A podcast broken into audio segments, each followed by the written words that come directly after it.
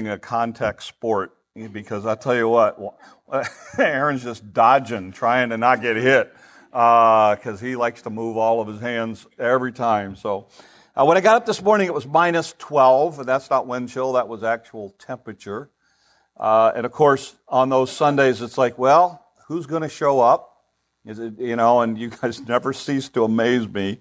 Uh, you know, I don't, I don't know how many. Where's Chris? Chris, how many people are here? Well, how many families do we end up with?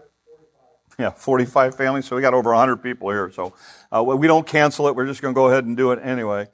Uh, but, you know, here's what happened this morning when I got up and I got was getting ready and getting ready to leave the house. I looked out my front window, and there is a bunny rabbit sitting out in my front window, out in the front window, and it had scratched up enough stuff to get to the grass and was eating stuff. And, I, I you know, it's just odd because it's minus twelve outside. And I thought, you know what, I don't feed this thing, and I don't water this, give this thing water, but God takes care of it. And what a great reminder for us that in spite of all that's going on, I mean, if God takes care of bunny rabbits and birds, you know, you've seen the birds out on the side of the road trying to, to find stuff, um, you really think God's not going to take care of you today? You know, and sometimes we forget that. We we just forget those simple things. Um, we are in a study this morning um, in the parables of the life of Christ, and we're on the first group of parables known as they're they're known as the kingdom parables. And basically, what Jesus is trying to do is lay the groundwork for his disciples to understand what the kingdom is about. Uh, Jesus is within about a year of going to the cross. So this is the last part of his ministry as he starts to talk in these parables. And part of it, as we've talked about earlier, was to hide, and part of it was to reveal just to his uh, followers, his close followers, what was going to happen. You know, we talked about the, the parable um, of the sower uh, who sows the seed on the four different types of ground, and Jesus was using that parable to illustrate who is part of this kingdom, who's going to be part of his kingdom, because again, over and over again in the, in the Jewish mindset, in the mindset of the disciples, they're thinking political kingdom. And Jesus is thinking spiritual and eternal kind of kingdom. So he's got a, so he talks about the type of people that are in his kingdom, and he talks about those who uh, produce fruit, thirty, sixty, one hundred fold, and there's something real that's there. Then he talks about the idea that Satan wants to infiltrate that kingdom as well. So Satan also works in that kingdom, and he plants weeds, Uh, terrors, and um, it's not our job to sort, it's God's. God, that, that's the role of God, so we just need to let God be God there. And then last week, we talked about uh, the parable of the mustard seed, and we said that that was a simile. That's a, that's a short little statement where Jesus is trying to illustrate um, one main point. And we talked about the idea was that that, that mustard seed represents the extent, the, the the the external size of God's kingdom. And he says, it's going to grow into this tree that's going to um, provide comfort for lots of people. And we talked last week about the idea that as Christianity started with Jesus Christ and the, and the cross and his resurrection, that it's blossomed into this big, huge thing that a lot of people benefit from. And we talked about the importance of that, that last week. Um, this morning, we're going to look at at a, a, a parable that's very similar to the mustard seed. And when I talk about it, it's going to be, well, that's the, we, just, we talked about that last week. It's like the mustard seed parable. The difference is, is the way that the kingdom works. And last week, when we talked about the mustard seed, the idea was it, it was a seed thing that was going to grow into this big thing. And the focus was external. It, the focus was on the size of the tree, the size of the plant. Uh, this morning, we're going to look at the parable of leaven, and the kingdom of heaven is like leaven, and we're not going to look at the external size of it. We're going to look at what happens internally. So that's the difference between these two parables. So this parable is only found in Matthew and Luke, so I'm going to read it from two different versions to give you a little bit of idea. He spoke another parable to them, saying, the kingdom of heaven is like leaven, which a woman took and hid in three sata of flour until it was all leavened. Um, and then here's Luke's version of it. Um, the kingdom of heaven is like leaven, which a woman took and hid in three measures of meal um, till the whole was leavened. Okay, So basically you're going, okay, so it's about a woman who throws yeast in bread. Yes, that's it. Now let's talk about what that means. Um, there are lots of, as I've talked about before, when we get into parables, there's lots of crazy interpretations to it. Um, probably one of the most common one, actually, I held to for a long time and actually taught, is this idea that leaven was sin. And he was talking about the idea that sin comes into the church and it can affect the whole church, it can affect the whole body of Christ, the whole kingdom of God. Uh, the problem with that is, and, and that's a very common interpretation of this parable, by the way. Here's a problem with that. When Jesus says, when Jesus is, is, makes his statement, he said, the kingdom of heaven is like leaven. So if leaven is sin, what have we just said? So it doesn't fit. It doesn't fit right. And the big thing with Scripture is you've got to be able to put it um, into the context. So with that in mind, let me give you, a, I, I want to, there's three parts to this parable, and we're going to look at each one of them. There's the leaven part, and um, there's the woman part, and then there's the hid part, okay? So I'm going to pick them apart and kind of deal with them individually. Let's talk about the woman part, because I think that's a that's a key that will help us understand. Um, in this culture, it was common every day for a woman to make bread for the family, all right? So that was just a common thing. Uh, and here's the way they would do it. They would they would make the bread, and they would get it all together, and then they would take um, a little piece of bread from the day before, which had leaven in it, and they would mix it in, and it would it would leaven the whole loaf. Then before they baked it, what they would do is they would pull out a little pinch, and they would set it aside. And so what would happen is then they would go ahead and make the bread for that day, and then Um, the next day, they would make the bread, and they would take the bread, the little leavened bread from the day before, they would put it in it, they'd make the bread, they'd pull out a little section, and they would put it aside. That was the common practice of the day. So when Jesus tells this story, everybody understands that. That's just what they did. Now, there's some debate over this three, this three seta, three measures, three pecks, three bushel, three whatever. Some people, depending on how you do the measurement, say, well, that was just an extravagant amount for a family. Um, some people say, well, it was just a normal amount for a family, and we see it in other places of Scripture. Uh, for instance, when Abraham has Sarah make uh, three measures of meal for a- the lot or for the angels, uh, and so we see that we see it sometimes in uh, sacrifice, where three measures are are made for sacrifice. Don't get hung up on the three. We don't. It's just I'm th- I assume and I believe that it's just the common everyday thing that they would make for a family. That's what you would make. There's nothing special about the three idea. The idea is that they would take a little bit of piece of, of the bread off and save it for the next day. In fact, in the Jewish world, um, when uh, when your daughter got married, uh, what they would do often is uh, they would make, you know, it's a big feast thing. Uh, everybody eats and everybody all gets together that way. And so what they would have is they would have uh, uh, leavened bread for the meals and everybody. And what the mom would typically do is she would pull off a piece of that bread and set it aside, just like she would normally do. But she would take another piece and set it aside for her daughter. And at the wedding ceremony, they would often give that piece to her daughter.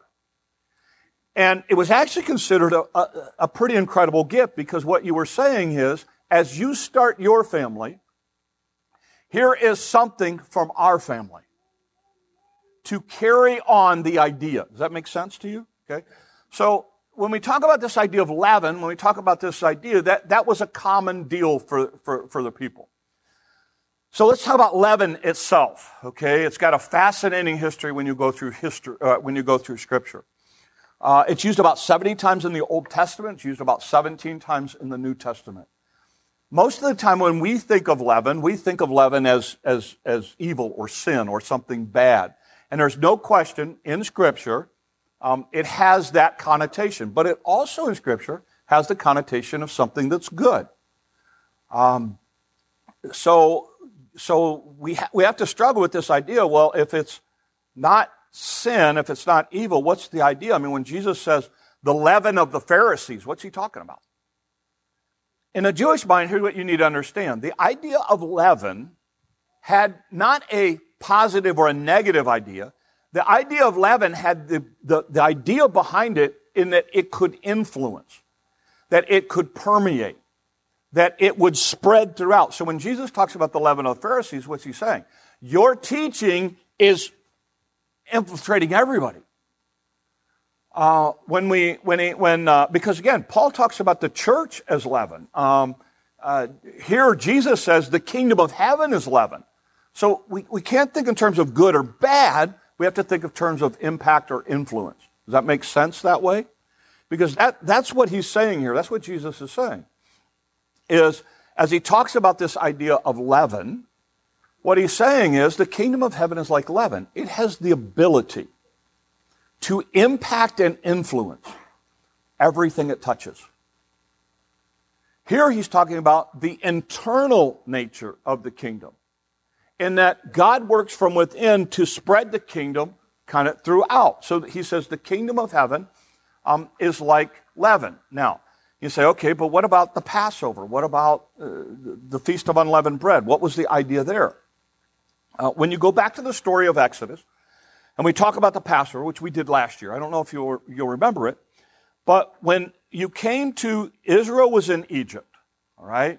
They're getting ready to leave Egypt and go into the Promised Land. Remember the, the Passover thing? And Jesus said, okay, you take a lamb, you set it aside, then you butcher it, and then you go ahead and you cook it, and you eat it, and you take the blood, and you put the blood over the doorpost. You have a staff in your hand, your sandals are all ready to go, and when the, when the, when the death angel passes through, then you know, you leave. You'd be ready, all ready to leave. But part of that ceremony, part of that that that event was they had to eat unleavened bread. And when they left, they took with them unleavened bread. Because here was the idea. As we, and we're going to get into this when we talk about communion this morning, when we go to communion this morning. The idea is this. When you leave Egypt, I don't want you to take the leaven of Egypt with you as we go into the Promised Land. I want you to leave behind that. I don't want that, and here's the big spiritual picture. I don't want that to influence you as you go forward. So I don't want anything to do with leaven in the Passover meal. It is to celebrate the idea that again, the lamb was pure, everything was pure, the bread was not tainted in any way, any way, shape, or form.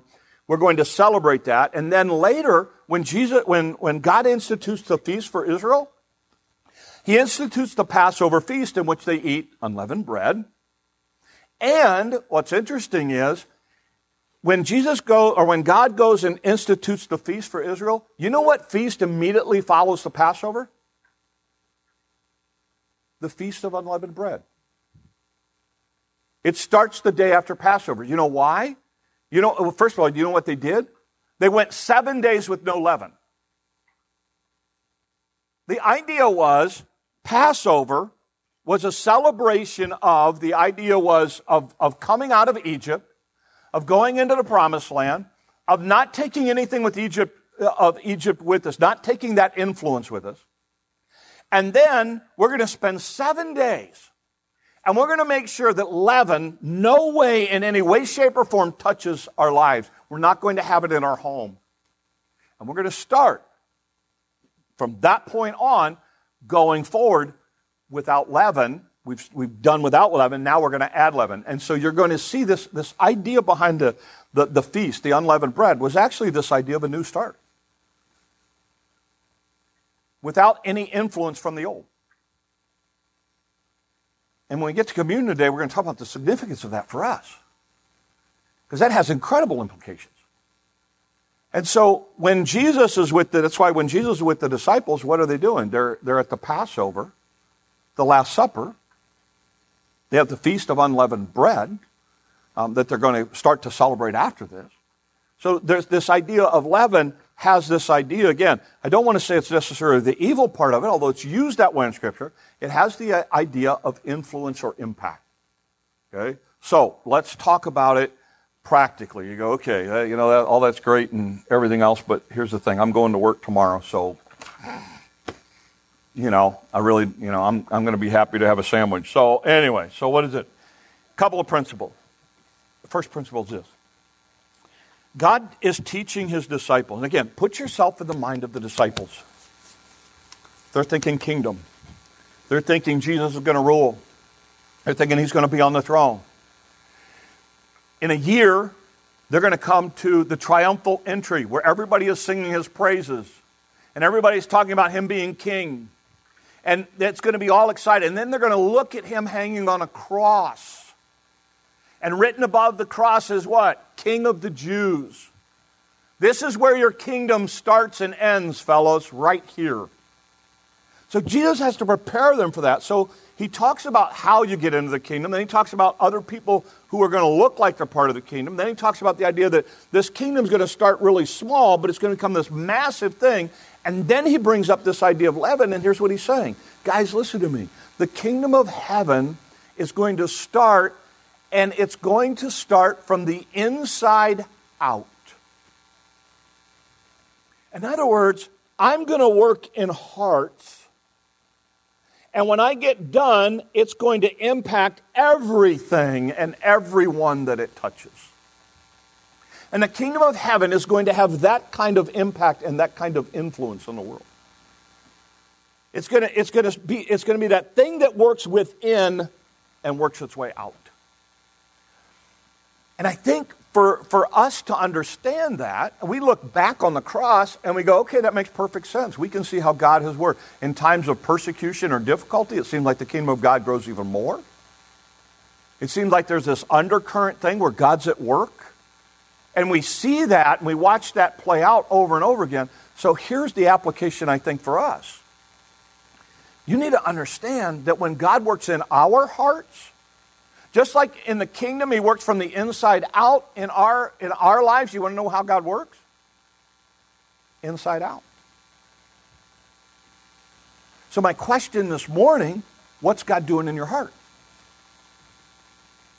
Not, not, not are you, you know, you know, how you dressed, how you acting, what are you doing? No, no, no. What's going on in your heart? It's Valentine's Day. You know, and, and I hate to say that, you know, I hope you be a student of history, right? Because, you know, we make a big deal about the heart. We write little heart emojis. And we do, do you love me? You understand that that's, that's been a recent, like, two thousand year thing? That if you were in the first century, I would have looked at my life, wife and I would have said, I love you with all my bowels. You go, that's kind of gross. I'm just telling you because that's where, in the, in the when the Bible is written, the, the, the New Testament is written, they considered the bowels, the gut, the seat of your emotions. We now go, oh, I love you with all my heart. I mean, you know, you know, try it. You know, look at your wife and go, oh, honey, I love you with all of my intestines. You know, and you go, that sounds silly. Well, you know, if, honestly, I love you with all my heart. Have you ever seen a human heart? You know? You know, I mean, but that's where we are, okay? But what I'm asking is what's inside of you, inside, in your heart, in your seat of emotion, in that thing where God rings the bell of your life. What's God doing? Because God likes working from the inside out in our lives as well. And what happens is so many times we shut out God, or we box God out, or we build up walls to protect our heart, to protect our emotions, and what we what we don't realize is we're hurting ourselves when we do that. Um, you know, real Christianity, real Christianity starts from the inside out. And I've been in Christianity where it was from the outside in. Where when you said you wanted to follow Christ, we had a whole bunch of rules and things like that, the boxes that you had to check off to look a certain way and act a certain way and speak a certain way and do a certain thing and boom, boom, boom, boom, boom. And then it's like, okay, yes, you're a Christian. God says, no, no, no. I, I want to know, I'm going to work in your life. I'm going to work from the inside out. But my challenge to you this morning is, listen, Understand that God's at work in your life, and the Holy Spirit is working on your conscience, and the Holy Spirit, you know, we talked to testimonies this morning, you know, and we heard, look, I don't know what God's doing, but God's doing something in, in this life because this situation was out of the blue, and all of a sudden we're going, what happened? And it's God's at work. I mean, you've, you you hear that, and that, that's what I would say. You have to understand that in your life, when God works, He's going to work on the inside of your heart. So be sensitive to that. Pay attention to that. Because God's at work. You know, that's why you can do, you, there's things that you have done your entire life and never felt bad about. All of a sudden you do it now, and it's like, oh, I don't know why I feel bad about that, but I'm starting to think that maybe that's wrong. Why is that? God's working on the inside out. God's working on the inside out. And that's one of the things you see about this idea of leaven. He says, look, you hide the leaven in. In fact, the word's interesting. It's the word encrypt. Um, you, you, you hide this in there, and it starts to expand and influence and impact the whole. And that's what God wants to do. He wants to work on your heart. He wants to work on you inside, and He wants it to start to spread out till it affects everything in your life. So one of the questions we have to ask ourselves is, what's God doing in my heart? What's God speaking to my heart about? Second idea is this: understand God wants to impact everything. In this story, the leaven that goes into the loaf affects the entire loaf. Everything about the loaf is impacted by the leaven. That's what God's saying to us. In the kingdom thing, so let me put it, I'm going to put it in two worlds, the kingdom world and your personal world. The kingdom world, here's what God does. God says, here's what I'm going to do. I'm going to take you, and I'm going to take you and you and you, and I'm going to plant you all over the world. I'm going to plant you in this little corner, and that little corner, and that little place, and that little place, and that little place, and that little place. Why? Because I want you, as you live out your Christian life, to impact everyone around you in your world. That's why people go, oh, you know, I, I, you know, I'm, I'm not a pastor. I don't have. No, no, no. It's not about being a pastor. You know what I, you know what I'm doing this morning? I'm doing what God has called me to do in the part of the world that God's put me into. God said, I've given you talents, gifts, abilities to do this. Here's what I want you to do. You go here. And I go, I don't want to go here. I want to be in this city. And God says, no, you don't know what you want. This is what you want. Just trust me. Okay, I'll trust you. Now it's like, God, I love you. Don't ever send me back to the city. You know? But God said, okay, here's where I'm going to plant you. Here's where I'm going to put you. You influence, you impact the people in your world. And He's done the same for everybody sitting here that's a follower of Jesus Christ, that's part of God's kingdom. And He says, I'm going to plant you here. Um, this is a rabbit trail, but because I could, I could preach for, I could preach for hours on this passage. This is my favorite passage in all the world. Second Corinthians chapter four. Um, and in Second Corinthians chapter four, here's what Paul says. It's interesting because he talks about our ministry, and he talks about the idea that if the gospel is hid, our leaven idea, hiding, if our gospel is hid, it's hid to them that are lost. And here's what he goes on to say. In whom the God of this world, that's Satan, hath blinded the minds of them that see, lest the light of the glorious gospel of God, which is in Christ Jesus, should shine unto them. Here's what Paul argues in Second Corinthians chapter four. Read it for yourself. It's a fascinating passage. Um, he uses an incredible analogy here, and he says this. Satan has blinded their minds. Now, wait a minute. How does your mind get blind? Here's what he's saying.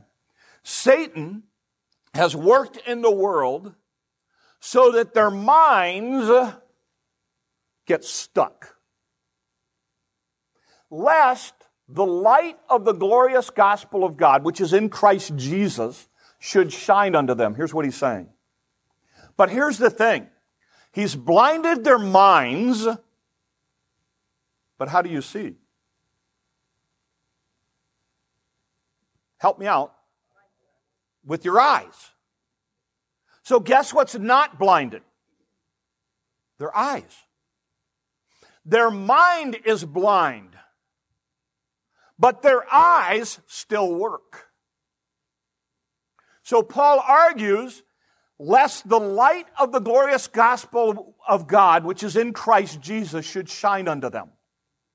In other words, when God takes you and places you into their world, you can argue with them all day about the Bible and Jesus and Christ and theology and what about this and what about that.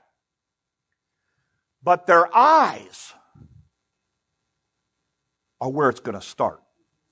What they see is what's going to make the difference.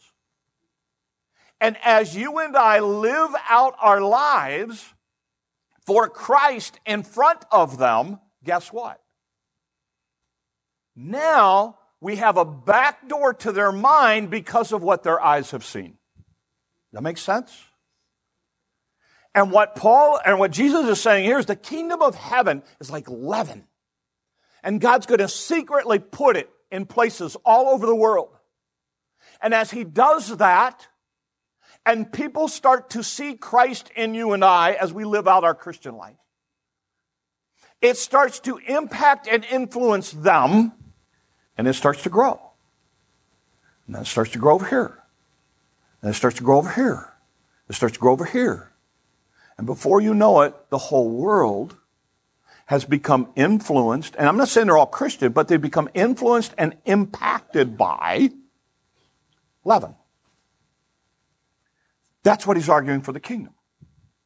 And what I would say to you is, don't get discouraged wherever God has you. God has placed you there to be a light and to be leaven in that group, in that area, so that God can start to influence and impact. Let's talk about it personally. In the same way, that's what God does in our lives. God wants...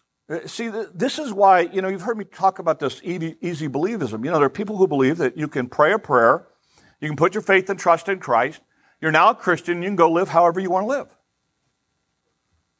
That is not Christianity. That's a false Christianity. The Christianity of Jesus Christ, the Christianity of the Bible, the Christianity of the New Testament says this: as God comes into your life, He is going to start to impact every area of your life. You don't want to compartmentalize your Christian. There's no such thing as a Christian. Okay, I'm a Christian on Sunday morning, but the other six days of the week, you know, I'm a pagan. No. Christianity is leaven, is like leaven that comes into your life, and over time, God starts impacting every single area of your life. And I've always said, if you're a believer, if you're a child of God, then it ought to impact everything you say and do. You go, well, I'm going to fall short. That, that's part of growth. But it ought to impact, for instance, here's what I'd say. I, I, I would say that if you're a Christian, you should be a better spouse because you became a Christian. And over time, you will become an even better spouse. Why? Because you will start to look at the Bible and what God says about how you treat your spouse, and you will start to do some of those things.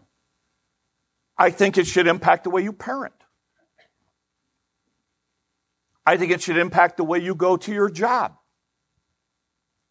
It ought to impact the way you talk. It ought to impact the way that you spend your money. It ought to impact your... Um, Your, your hobbies. It ought to, it, there's not an area of your life your Christianity should not be impacted by. You go, well, you know, every time I look at it, I may fall short. We talked about this Wednesday morning with the, with the guys. This kind of came up in the discussion. My belief is this: the more you grow in your Christian life, the farther short you fall. And if you go and you start reading biographies of great Christian men, what you'll find is the, the, more, the more they learned about God, the closer they became to God, the more they felt how unworthy they were. I mean, what happens? Isaiah. Uzziah dies. Isaiah sees the Lord high and lifted up, and the first thing he says when he sees God is, "Woe is me, I am a man of unclean lips." The first thing he does is feel insignificant because God is so great. And you go, are you saying I'm always going to be progress? Uh, I'm always going to be in progress. I'm always going to be a work in progress. Yes, that's it. I'm just telling you right now, if you think you've arrived in the Christian life and you've got nothing else to learn or no, no place else to grow, this is not the place for you. We are all under construction. We're like that, guys, I'll give you a break here. We're like that construction project that never gets finished. We just keep plugging away at it. We just keep plugging away at it. And that's the thing. It, it, but God's at work from the inside out, and God wants to affect every single area of your life. So step back and ask yourself, are there any areas in your life that are closed off to God? Okay, God, I'll, I'm willing to do anything you want me to do, but we're not going to talk about that. No, no, no, Lord. I, you know what, Lord, I'll give you anything that you want, but not this area of my life. Lord, this is mine. No, Jesus Christ should permeate every area of our life. It impacts all of our life. Does that make sense? So when we talk about the kingdom, I think there's a principle that applies to the kingdom of God, and I think there's a principle that applies to us as well. And that would be my challenge to you. My challenge would be for you to just kind of step back and say, you know what? Are there areas of my life that I have kept a hold of, that I haven't allowed, that I haven't gone to scriptures, or I haven't gone to the Lord and said, okay, Lord, you know, I need to give you this area of my life. Um, because ultimately, God wants to impact every single area. So I end this morning with this idea. First of all, two questions. First of all, what's God doing in your heart? What's he doing? And secondly, the idea is, are you allowing God in every area of your life? I think that's the practical thing out of this for us. God has put every one of us somewhere for a reason. So be a light. Don't argue with him. You know, Satan's blinded their minds. But they have open eyes. So let God use that. Um, by the way, he didn't say anything about their ears either. So they do hear, and they do listen. So I end this morning with this. God's kingdom is like leaven. It has a tremendous ability to impact and influence from within. God's kingdom is going to grow and prosper, and Jesus is going to build his church, and Satan is not going to win. So allow God to impact your life from within. And this week, allow God to use you and your life to impact those that he puts you in contact with, that they may see Christ in you. Let's pray. Lord, help us, guide us, use us. Lord, we've all got a long way to go. But Lord, on the other hand, you have chosen to put us in places. You've chosen to use us. You've chosen to Uh, save us and, and allow us, Lord, to be part of your kingdom. We, we thank you so much for that, Lord. So just help us to represent it well in the world. Help us to not minimize the ability that we have to influence people for Christ. And uh, Lord, when it's all said and done, it's your kingdom, and we want you to have all of the honor and the glory. And we thank you for letting us be a part of it. These things we ask in your name. Amen. Um, let's stand together, and we're going to sing, uh, Turn Your Eyes Upon Jesus. Let's stand as we sing.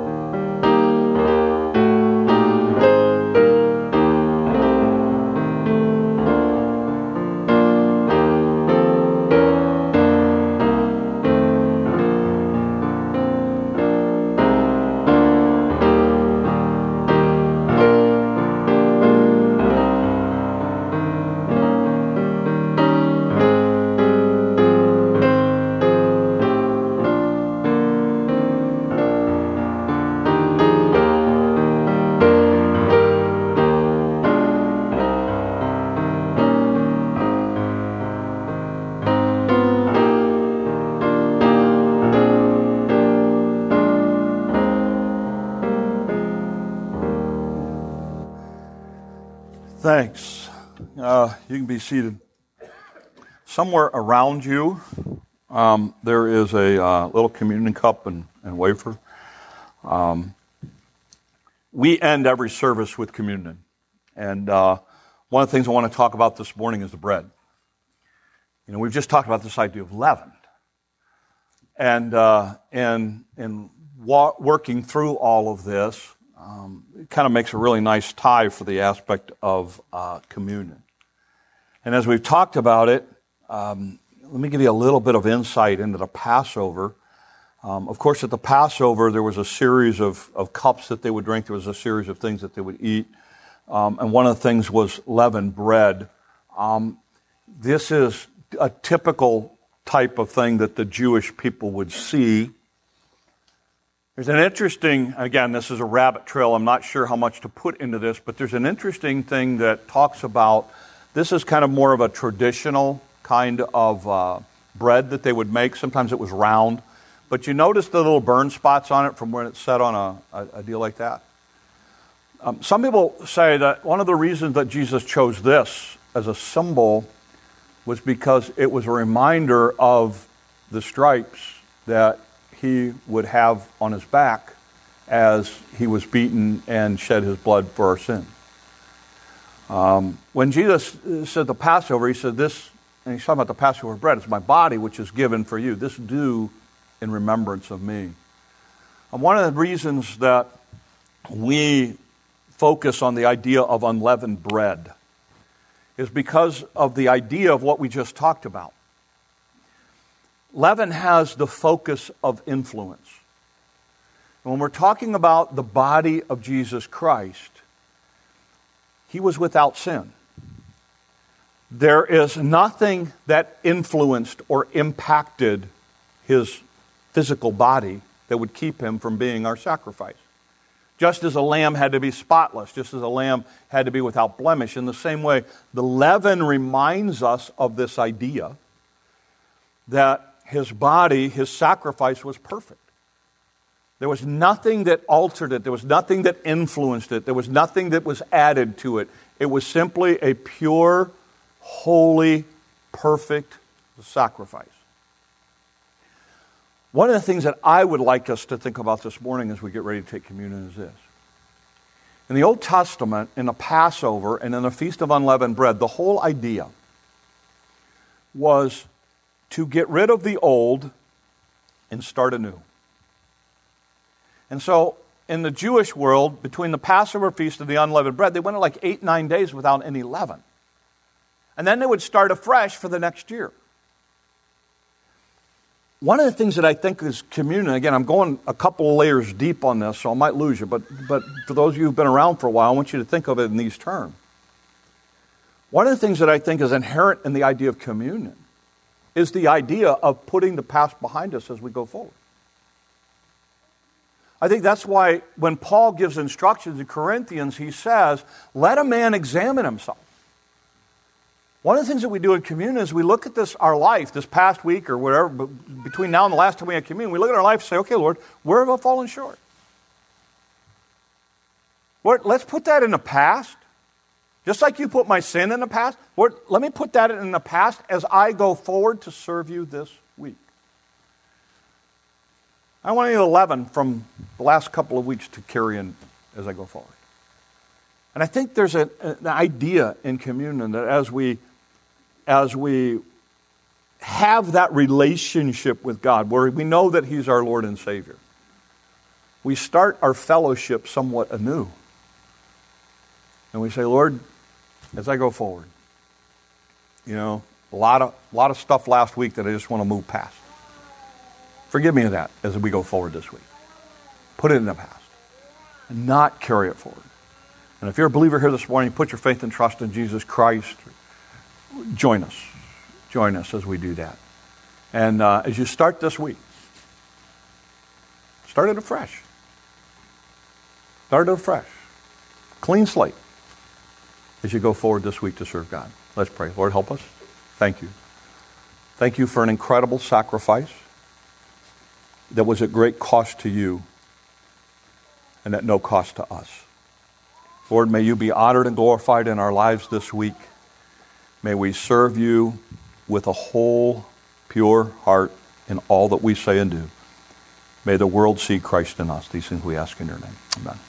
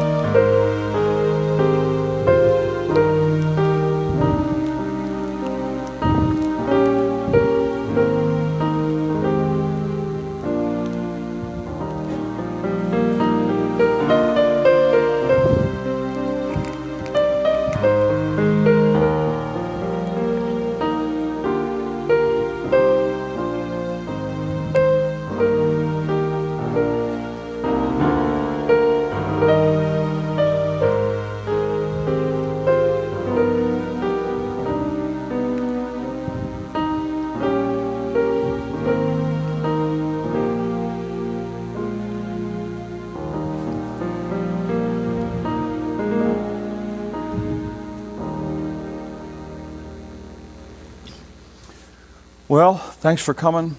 Lord bless you. Have a good week. It's supposed to be warmer next Sunday.